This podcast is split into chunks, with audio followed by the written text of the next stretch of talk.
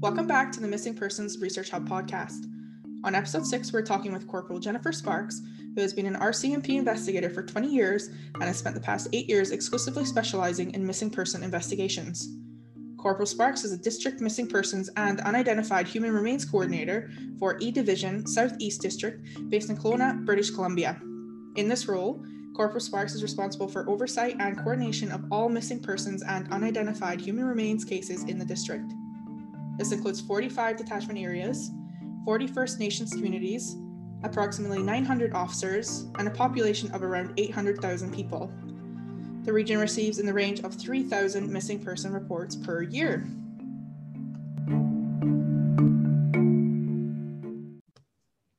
Okay, so yeah, as I said, we're back with episode number six, and we have Jennifer Sparks here to talk to us about her role as a missing persons coordinator and her experiences with missing persons. So, Jen, thank you for coming on. We really appreciate you taking the time out of your day to talk to us about your work. Thank you very much, Lorna. I really appreciate this opportunity and all the work that you're doing in your fantastic uh, research. Oh, thank you so much. So, yeah, let's just jump right in. If you could maybe tell us about your experiences with the field of missing persons, that'd be great. Okay, I, I'll start then by just a brief overview of my role as District Missing Persons Coordinator, because I think um, I know it's a relatively unique role in policing. Uh, so I'll just explain it for everyone's benefit. So, in my role, I, I have oversight of all missing person and unidentified human, human remains investigations in our district. Um, the role was developed back in 2013 uh, at the time, our district officer recognized that there was a need for a specialized resource to identify and address gaps and issues in the area of missing person investigations, which, uh, as everybody knows, is a very high risk uh, area of policing. So we kind of realized at that time that we didn't have a handle on what the picture of missing persons in our district really looked like from a regional, regional perspective. Uh, there wasn't one specific place you could go to get information on various cases throughout the district. You could go case by case or detachment by detachment or investigator by investigator. Um, but you know the, the, the, way in which these cases were being managed um, wasn't necessarily consistent and, and uh, it, it wasn't very efficient to try to, to try to get information, especially from a regional perspective. Um, there was certainly no way to pull meaningful data to see how we were doing regionally from a district perspective and where we could improve. We didn't know what we didn't know. So initially, um, I set out to, to review the entirety of our unresolved missing person cases in our district and uh, just kind of started going through detachment by detachment and, and doing them one by one.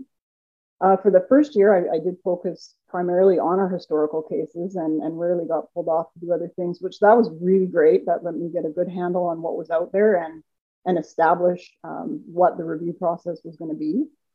And then the role started to evolve um, soon thereafter in, in 2014. In addition to continuing with those historical reviews, I also um, took on responsibility for oversight of all of the new incoming reports at our detachments uh, working with investigators and supervisors on that. So more in a subject matter expert role, not not as you know the, the direct um, investigator or supervisor. And um, eventually, we we uh, ended up bringing some more missing person coordinators on board and really um, refined the uh, the job expectations and description for district and detachment level missing person coordinators, and we worked together as a small team and um, a couple of years into the role, it really kind of started to um, take on a lot more as uh, some new legislative requirements uh, were were coming in BC as a result of the Missing Women Commission of Inquiry recommendations in 2012, uh, which then evolved into our BC Provincial Policing Standards for Missing Persons investigations um, in uh, in 2016. And so uh, a big part of, of my role also became um, contributing to development of policy protocols, best practices, um, as well as as uh, training and mentoring. So does that kind of, uh, I know there's a lot there. To, that sort of snapshot as to the genesis of whole, this whole thing and kind of how it's evolved?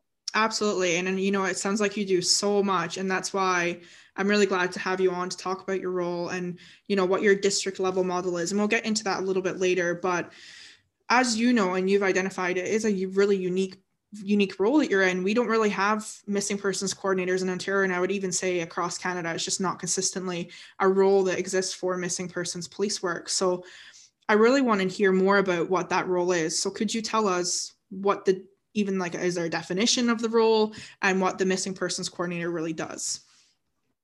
Yeah, that's a great question and, and actually a really good place to start with the definition, um, which ironically didn't exist at the time that we initially developed my role uh, and job description, but, but then a few years later, the definition did come out in the BC Provincial Policing Standards. And um, the definition is the police officer designated as responsible for oversight and support functions for the police force's missing person investigations. And as per our policing standards, uh, police services in BC are mandated to have that role in place at, as they word it, uh, either the police force, district, or detachment level. Um, so in my case, it's at the district level. And um, at the time that, uh, that, that, the standards came into effect, we, we already had our district model up and functioning. Uh, so in other areas, they, they employed different approaches um, to meet the definition. That's perfect. And that's a really great way to segue into my next question then. With that definition in mind, what, what does your day to day look like? What does your work look like uh, as a coordinator? Yeah, great question. So the day to day job functions um, can be a little bit difficult to describe in a nutshell. Uh, the, the policing standards don't lay out a job description. So we, you know, we've developed our own. Uh, there, there is um, definitely a lot left up to agency interpretation. Um, I'll, I'll, explain um, sort of how, how we do it in my district. Um, really, it includes one of the things I really love about it is it, it uh, although it's a pretty specific area as policing goes, there's a lot of variety. And it, my role includes a really good mix, um, for me, anyways, of dealing with frontline practical investigative support, um, as well as longer term, bigger picture, uh, sort of more more global issues. Um, so I really enjoy that that I kind of get to um, sort of be involved in both aspects of that. So I mean, I guess in, in terms of oversight, so there's there's everything new that's coming in, and then there's the, the longer term, bigger picture issues. In terms of oversight, we, we have to, it is important to remember that the vast majority of missing person cases are open and closed by frontline policing. So it's it's a it's a high volume type of incident. Um, you know, we, we receive an average of approximately 3,000 missing person reports a year in my district, and I would uh, have some level of oversight over all of them. So, you know, each day I, I will review a report of every single um, missing person case that was reported in our district the day before. Um, from there, uh, you know, whether or not I get involved or to what degree I get involved is going to totally depend on the individual case. Um, and that may be an issue of me reaching out if I see something I need to reach out on, or it may be a case of a, an investigator or supervisor reaching out to me if, uh, if they need something. I, I, guess a big part of my oversight role is to, uh, how can I explain this? Missing persons are really unique because it's a common occurrence um, that the vast, vast majority of cases are, are quickly open and closed with absolutely no issue whatsoever. Uh, however, a very small percentage of them turn into, you know, amongst the, the most serious high risk type of cases that we have. And of course, when the report comes in, you don't know which ones those are going to be. So, uh, a big part of my oversight role is to ensure that appropriate judgment and discretion is used in these cases. Um, and I'm constantly uh, you know, working with both our investigators and our partner agencies to ensure that consistent strategies are applied, um, that policy and policing standards are interpreted in a consistent manner, and that um, that we're generally just, you know, looking at all these cases through a consistent lens in terms of risk management. Okay, so then as a missing persons coordinator, you, are talking about this risk management lens. Um, how does that look? How does a missing persons coordinator look at it through that risk lens? Okay, so many of our, probably most of our frontline investigators um, will never deal with uh, a case that, that turns out to be suspicious or a homicide or, or even um, doesn't get uh, resolved. So, you know, that's that's what really contributes to making missing persons such a high risk area for policing. Um, without a body or a victim, it's often the most subtle indicators that can formulate the grounds to believe a criminal offense has taken place. And then if those grounds exist, it doesn't mean that we know for a fact it's taken place. Obviously, we don't. Um, but you know, if if we formulate those grounds, that drastically changes a lot of things about the investigation, uh, from potentially resourcing to the legislative authorities uh, that we're able to use to obtain information, to the types of investigations, tech, uh, invest, investigative techniques that we use. Uh, so, key part of the missing person coordinator role is to watch for these cues and flags that are really only going to show up uh, very rarely amongst a very high volume of cases. So it's uh, you know something that certainly takes the experience um, of, of what you're looking for. Um, and it's not just for something that might be criminal, other types of cues to watch for as well. Uh, you know, that, that a missing person might be in danger due to an accident or physical or, or mental health issue. Um, you know, actually just you know credit to our front line which which uh, is i just can never give enough credit to our frontline policing. It never ceases to amaze me in my role how many lives are saved on a very regular basis by by frontline policing just locating missing persons and and people never hear about this. But uh, the MC, MPC role, that missing person coordinator role, can really uh, be key in bringing all the lines of communication together that that that need to happen in these cases between you know different jurisdictions and different agencies and um, you know all the different partners that we work with uh, in order to locate these people. So it's just interesting because it's not broadly seen as a specialized area of policing um, but it's really important to remember that that we can't expect our frontline members to be subject matter experts in everything. Um, you know, we don't in, in other types of specialized areas, uh, but uh, nor can we in missing persons expect them to, you know, maintain, uh, you know, libraries of contacts and processes and protocols for everything that they need to do. Um, that, you know, they, they need to have a, um, a subject matter expert that they can go to for these things because they've got they've got more than enough on their plate. Um, so does, does that kind of answer that question about sort of that that lens and the, the risk management? Absolutely, yeah. It seems like the missing persons coordinator role seems like a, a ded- dedicated resource to go to for all these little things and filling these key gaps. Um, and even that's just at the the day to day level. So after the day-to-day level then what else does the missing persons coordinator role involve in terms of management oversight and administrative support? So again well the vast vast majority of our cases are resolved um, and relatively quickly resolved um, the cases that aren't resolved which um, which in our district are, are 0.2% on average of our cases per year are not resolved, which translates to about six people per year that we don't find. Uh, but you know those cases add up over time um, to the what is currently 324 historical unsolved cases that we have in our district. We also spent with the uh, the coordination and management of the historical database that we've built uh, of those cases over reviewing them all over the, the past eight years. Um, and probably the biggest part, or really the just like the, the core concept of this historical database management is just the concept of putting all of the information in one place, um, which, you know, in the reality of, of most of these uh, unresolved cases, the, the, missing persons are believed to be most likely deceased.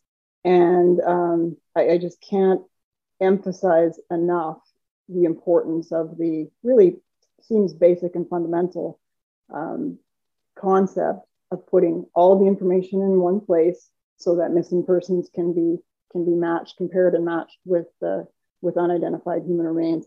So a really large part of my job as well is um, working in partnership with the BC Coroner Service, uh, as well as our National Centre for Missing Persons and Unidentified Remains, which uh, has uh, allowed us to put systems in place to do this uh, very, very effectively.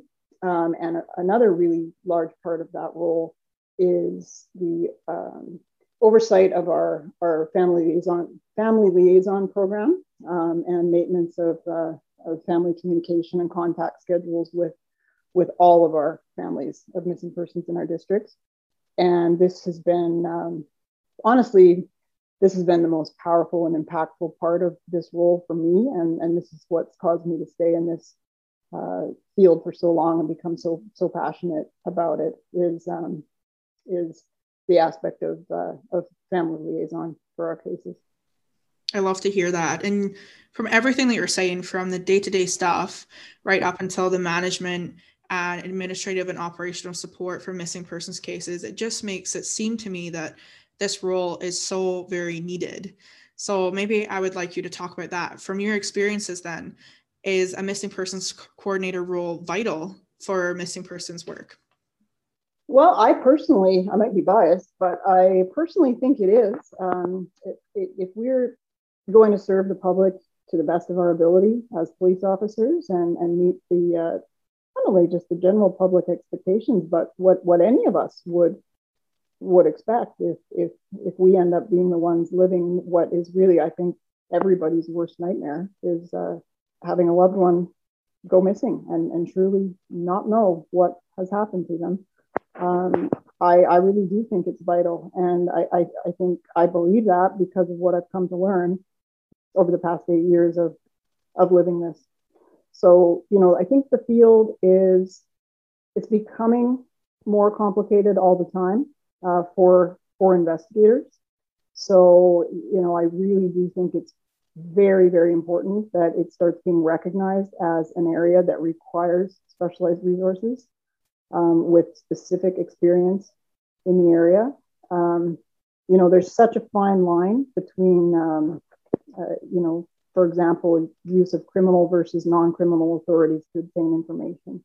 Um, you know, serious concern for safety versus, um, you know, the concerns of, of it, bre- breaches of individual privacy um, you know, lots of media attention, um, you know, the whole, the whole notion of, of um, being the sole connection really as time goes by, providing long-term support indefinitely to, to families who, you know, who, who may never get closure. And I, and I really do think the, the term closure is appropriate in these cases. I think it can be overused, but in missing persons, it's, um, you know, I think that's what that term was created for.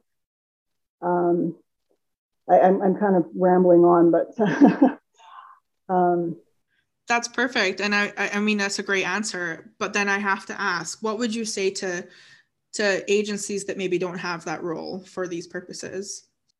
I would welcome them and encourage them to to reach out. I know I'm reaching out as much as, as, I possibly can because um, you know we we need each other. Um, we need to be talking to each other and, and able to represent our cases consistently uh, across the country. Um, and again, that's you know that that's not to take away from from any individual um, programs or, or, work that's being done locally, but it, it's just it's just a matter of of structure and the limitations of things being done in in silos. Um, so, you know, I think we need to be able to bridge the gap um, between admin and operations, I guess, for lack of a better term. Uh, I think, uh, you know, I don't think it's a secret that there, there tends to be a gap um, in policing between administration and operations, or there can be.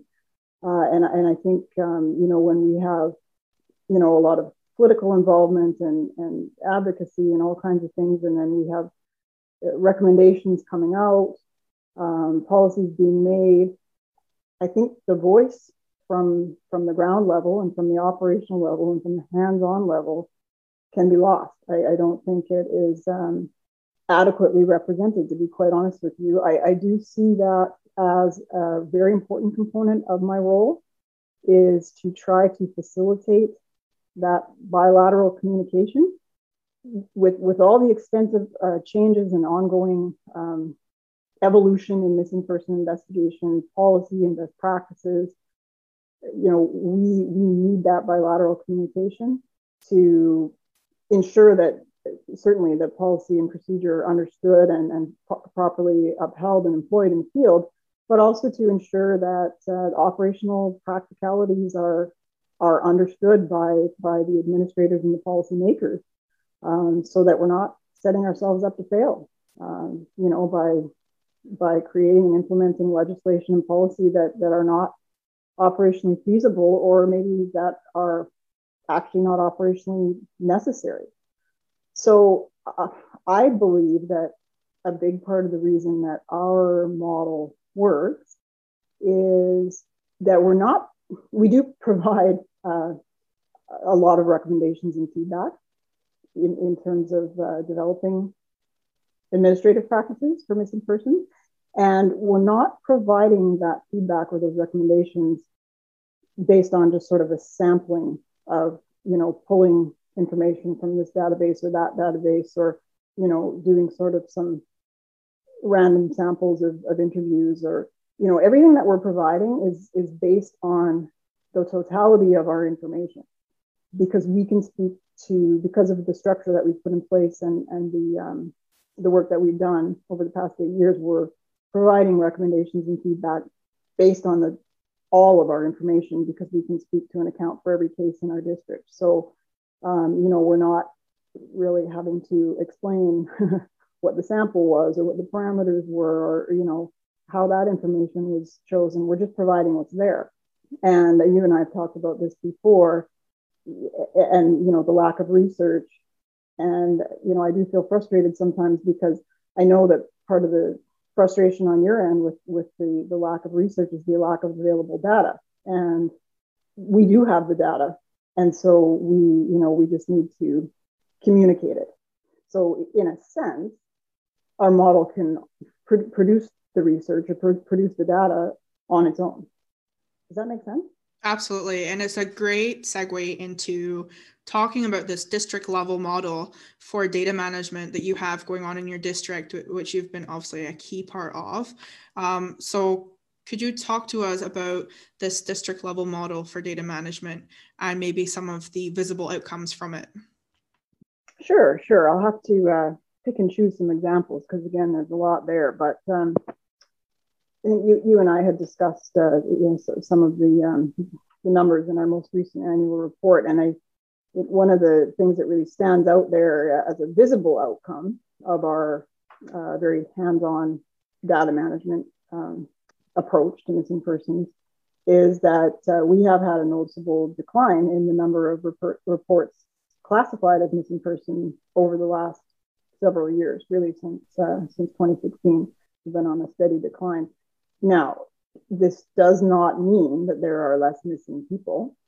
Uh, it, it doesn't mean that there are less actual phone calls being made to the police. What it means is that we were previously categorizing a number of different types of instances and occurrences as missing person when in fact um, they really should have been classified as something else. So that's uh, become quite a uh, significant part of my role is checking the classification. Uh, we refer to it as the scoring code of, of each and every case in our district. Uh, and I work with my with my uh, my team of local coordinators on that as well. We go to great lengths to ensure that all of our cases are appropriately classified. And again, I mean that's that's you know based on on our interpretation of um, what we feel is the most appropriate use of our codes, but we are implying uh, applying it consistently across quite a broad geographical area. You know, to give some context to that, in operational policing, the workload of certain administrative processes associated to each case that is classified as missing person is is quite significant and obviously it's there for reason because it's much needed in cases where people are actually missing um, but in the past prior to us uh, sort of um, standardizing standardizing and tightening up the way that, that we're, we're, looking at these um, it was also being done sort of almost on a better to be on the safe side sort of thing but without really sort of applying uh, logic to it necessarily we were doing a lot of these things also for, for people who are not missing. You know, a, a perfect example would be adding them to CPIC as a missing person, sort of just to be on the safe side. So, two issues with this obviously creates a lot of unnecessary work, but also those entries uh, are then used and relied upon in a number of ways out there uh, for statistical purposes and, and contribute to um, really contribute to a lot of the public misperceptions that are out there about about missing persons. So I'll just give some examples. Like there's lots of examples, but I'm just going to pick some really really obvious ones just to give you an idea of what I'm talking about. But one of the things we we noticed is that um, there was no code to account for people who their whereabouts was actually known, and this is something that has skyrocketed as technology has evolved and people have cell phones and sat phones and spot beacons and all these kinds of things out in the wilderness, which is a huge issue in our geographical area out here in BC, obviously. Um, people that are basically saying, hey, you know, I'm on my snowmobile, I'm out here, I'm stuck. Um, can, can somebody come and get me out? And because, for lack of a better code to call that, they were getting called missing people and adding to CPIC as missing people. And, and you know, getting added to the tallies of all the missing people that we uh, that we supposedly have. So, you know, we, we created a new code for that um, called Stranded Person. And um, now we watch very closely and, and have sort of done an education campaign, you know, to make sure that those are appropriately classified. Um, another example would be uh, cases, this is like a completely, then to go to the complete opposite end of the spectrum, um, cases of identified partial remains. So people who their partial remains have been found deceased, but but not their complete remains. And all of those cases, and there are lots of them, lots and lots of those, uh, all on CPIC as missing people. So yes, I mean, if you look deeper into it, you realize that oh, okay, they're well, they've actually been partially found and, and we know this and this and we know what happened. But i mean when you know when the lists get run and, and the reports get presented um, they, they're, they're factored into the numbers. And then again there's you know all the administrative things that go along with that. Um, so we developed another way of, of managing those that they're not going to fall off the radar. They're not going to get um, get lost but we're going to identify or sorry we're going to manage our identified partial remains cases in a different way, but not as missing people. I could give you many other examples. I just picked sort of two totally different types of examples. Um, you know, we probably don't have time to go through all of them. I wish but, we did. Yeah, because this is such an insider perspective that we honestly don't hear about. And you've brought it up a little bit lightly here that, you know, it does contribute to misinformation and public misperceptions of what's happening in the field of missing persons. So I have to ask, Jen, can you give us any of your numbers um, of missing persons in your district resulting from this model? Oh, I can give you any numbers that uh, that you would like. What what types of numbers would you be interested in? Well, you brought it up a little bit in the beginning. You talked about the cases that were closed and opened by frontline policing, and then how very few were um, historical or cases that remained open. Can you tell us those numbers and what the maybe reality is from your insider perspective? Oh yeah, that's um, that's a great question, and actually one that I love to talk about because it's been so surprising and, and enlightening. Uh, so I'm quite eager to share these numbers, uh, and, and, I feel quite confident, sort of, in, in how how we now are able to provide these numbers. So, as I said, if you go back over the past uh, seven-year average, we have had an average of about 3,000 reports received each year, and on average.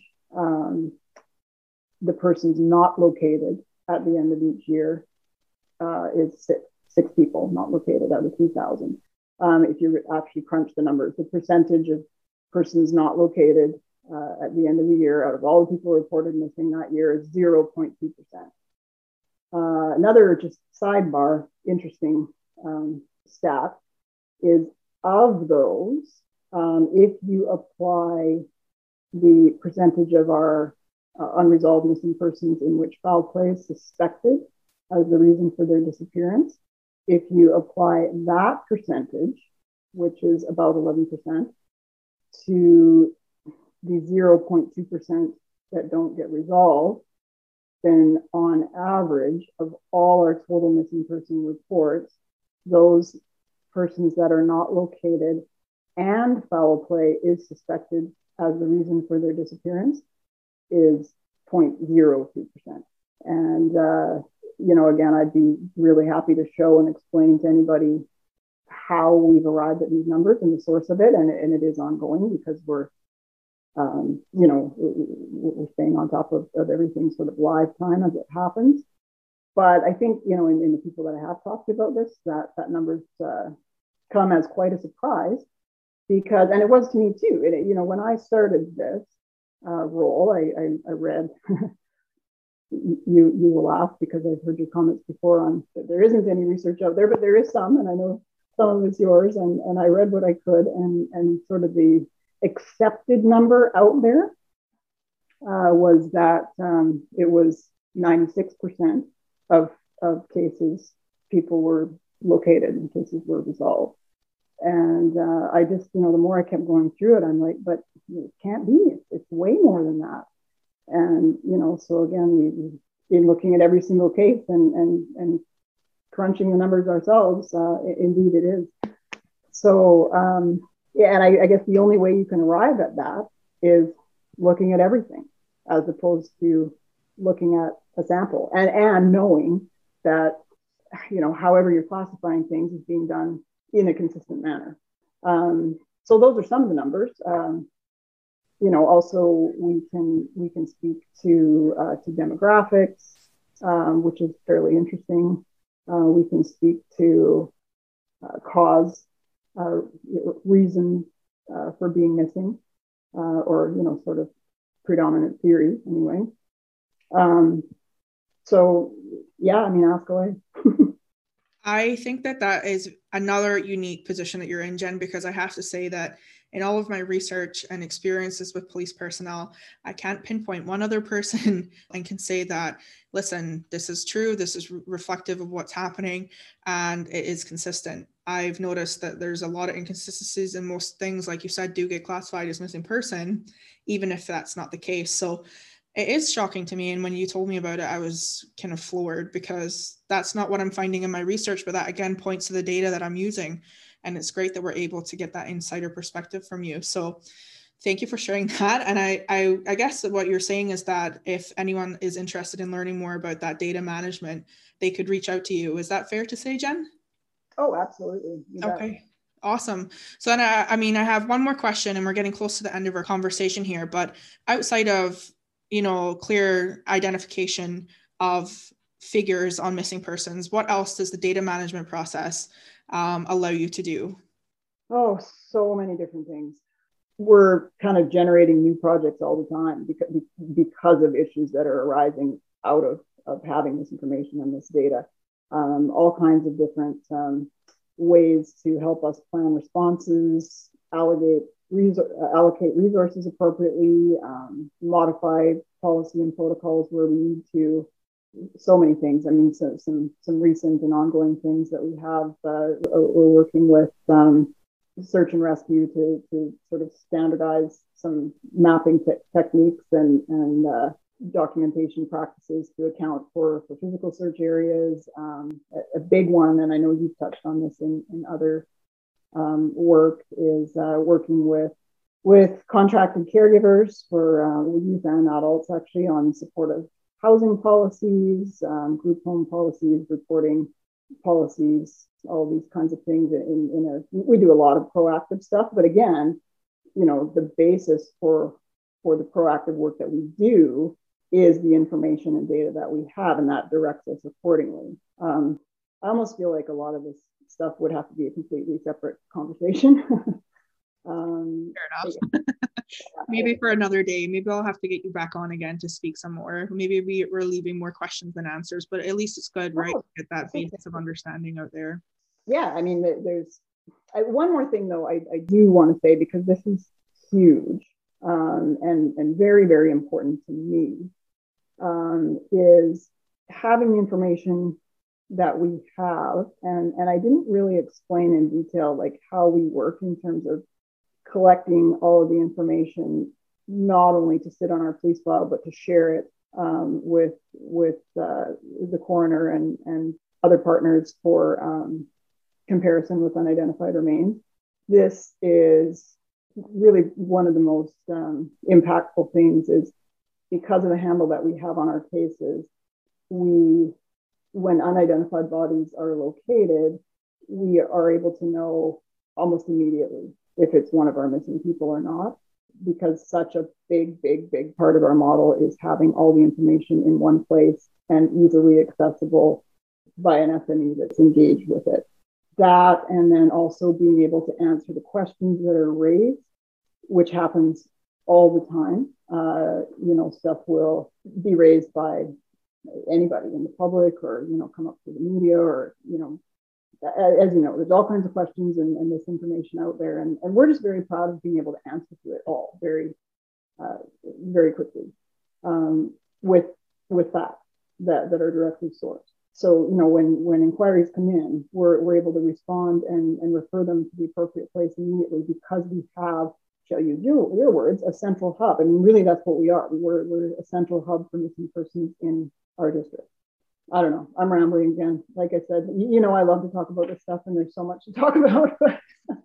it's great though, because your passion's really coming through, and it's also shown um, to be effective in terms of producing accurate and consistent data. I mean, you have the numbers, you've talked about it a little bit on this podcast. Um, and so it really presents an area for maybe other agencies to look at. And so that's my two cents on it. But I want to just leave the space for you to maybe add a final call to action message or any final thoughts or comments that I may have missed throughout the podcast. So, yeah, just I'm opening up the space. Do you have any thoughts or calls to action that you want to add to the conversation here? There's one more thing I want to throw in because I just realized I forgot to mention it, and it's again one of the most important things, and it's of course top of mind because I was just, um, you know, reading part of the uh, independent civilian review with respect to links because this comes up all the time. You know, um, are are these links going to be recognized? Who's looking for them? How are they looking for them? That's another really, really effective part of our model is that you know we are there's you know you'll hear it debated round and round what's the best way to look for these links and how to do it I, am talking about links between missing person cases that potentially may be related. And um, that's something again we're really proud of our model for how it works uh, because the approach that we're taking uh, we, you know we're not we're not relying on say an algorithm or you know, a keyword search or a particular, you know, checkbox on a template or, or whatever else to to look for these links. Uh, not saying that there's not a place for that because there is uh, as, as, as, a supplement. Um, we don't think that there is any substitute for hands-on human oversight of every case. You know, I without getting into detail, um, we are making links and we have um, you know established links and and uh, which has resulted in prevention of what could have become much larger issues. Uh, so so we know firsthand it's working, but you can't have that hands-on oversight, human oversight, without resources to do it. uh, specialized resources to do it. So I guess that will just take me to your your question of any final thoughts and call out for action. And um, I, yeah, I will just say, as I've already mentioned, missing persons needs to be recognized as a specialized area of subject matter expertise in policing. Uh, you need to have the right person in the right role.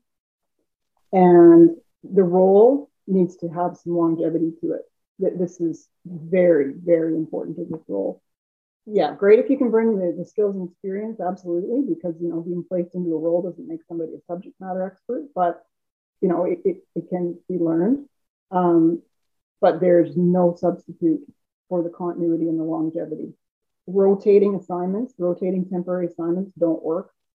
Officers need to be allowed to stay in that role or encouraged to stay in that role long enough to have knowledge of all the cases in their area of responsibility to form those strong working relationships. It's, it's all about relationships is what makes this work uh, with with you know both internally with police and with with public and partner agencies so yeah, this is a huge thing. Uh, officer turnover, I mean, this goes much broader than missing persons, but turnover is one of the biggest downfalls in so many areas of policing. Uh, at least it's certainly in the RCMP the way we move around. Um, I won't speak for municipal agencies, but um, th- this is a huge issue with long-term missing person cases, and it's an area in, in which our model works because we can maintain that continuity as officers, you know, rotate through our our small detachment areas and limited duration posting, uh, which, which is, I mean, that that's just always going to be an issue that we're going to have to deal with in the RCMP. So we have to put in structures to mitigate that. You know, that was one of the things that was raised in um, in the MMIWG calls to action, and uh, they were 100% correct. Huge issue, um, but we don't feel that we need to, uh, you know, go back to the drawing board and figure out how we're going to mitigate that because we feel we do have a very effective way to mitigate that. You know, to just dovetail off of that, I think we need those subject matter experts in coordinator positions with responsibility responsibility for a broad geographical area. And then I think we need to, you know, spread those across the map. Um, you know, it, we need one of those for all of our geographical regions so that we can talk to each other and that we can liaise on our cases, on our best practices, on our interpretation of, of all the stuff that's coming down and how we're going to apply it. Um, we can be accessible to each other and, and work seamlessly on these multi-jurisdictional investigations and issues that affect all of us. I mean, it's uh, there's no boundaries to this stuff, and you know that's that's so obvious. Every time I liaise with my counterparts who you know got several of them who are absolutely outstanding all, all across the country, but but we don't have nearly enough of us.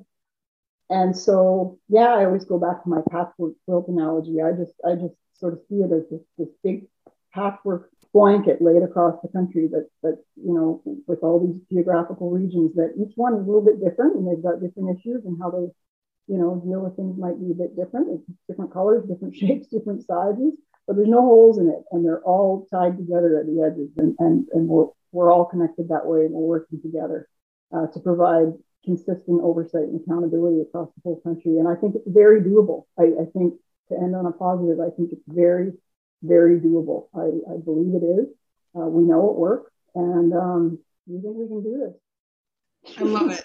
No, it's great. And that is the best way to end this conversation. Listen, Jen, you are a trailblazer um, and i'm i just i can't tell you how grateful i am for you coming on this podcast and sharing your experiences and your knowledge and also talking about that district level model because i think it's something that could really honestly change the process of searching for and investigating missing persons. And i think it's something that the field needs to hear about more generally. So I encourage any agencies listening, any police personnel to get plugged into Jen and even just pay attention to what's being said in this conversation. And again, like I said, Jen, thank you so, so much for coming on the podcast. I really appreciate it. Well, thank you very much for the opportunity and for your enthusiasm as well. It's great working with you.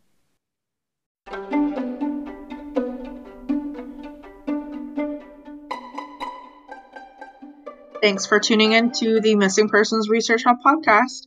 Until next time.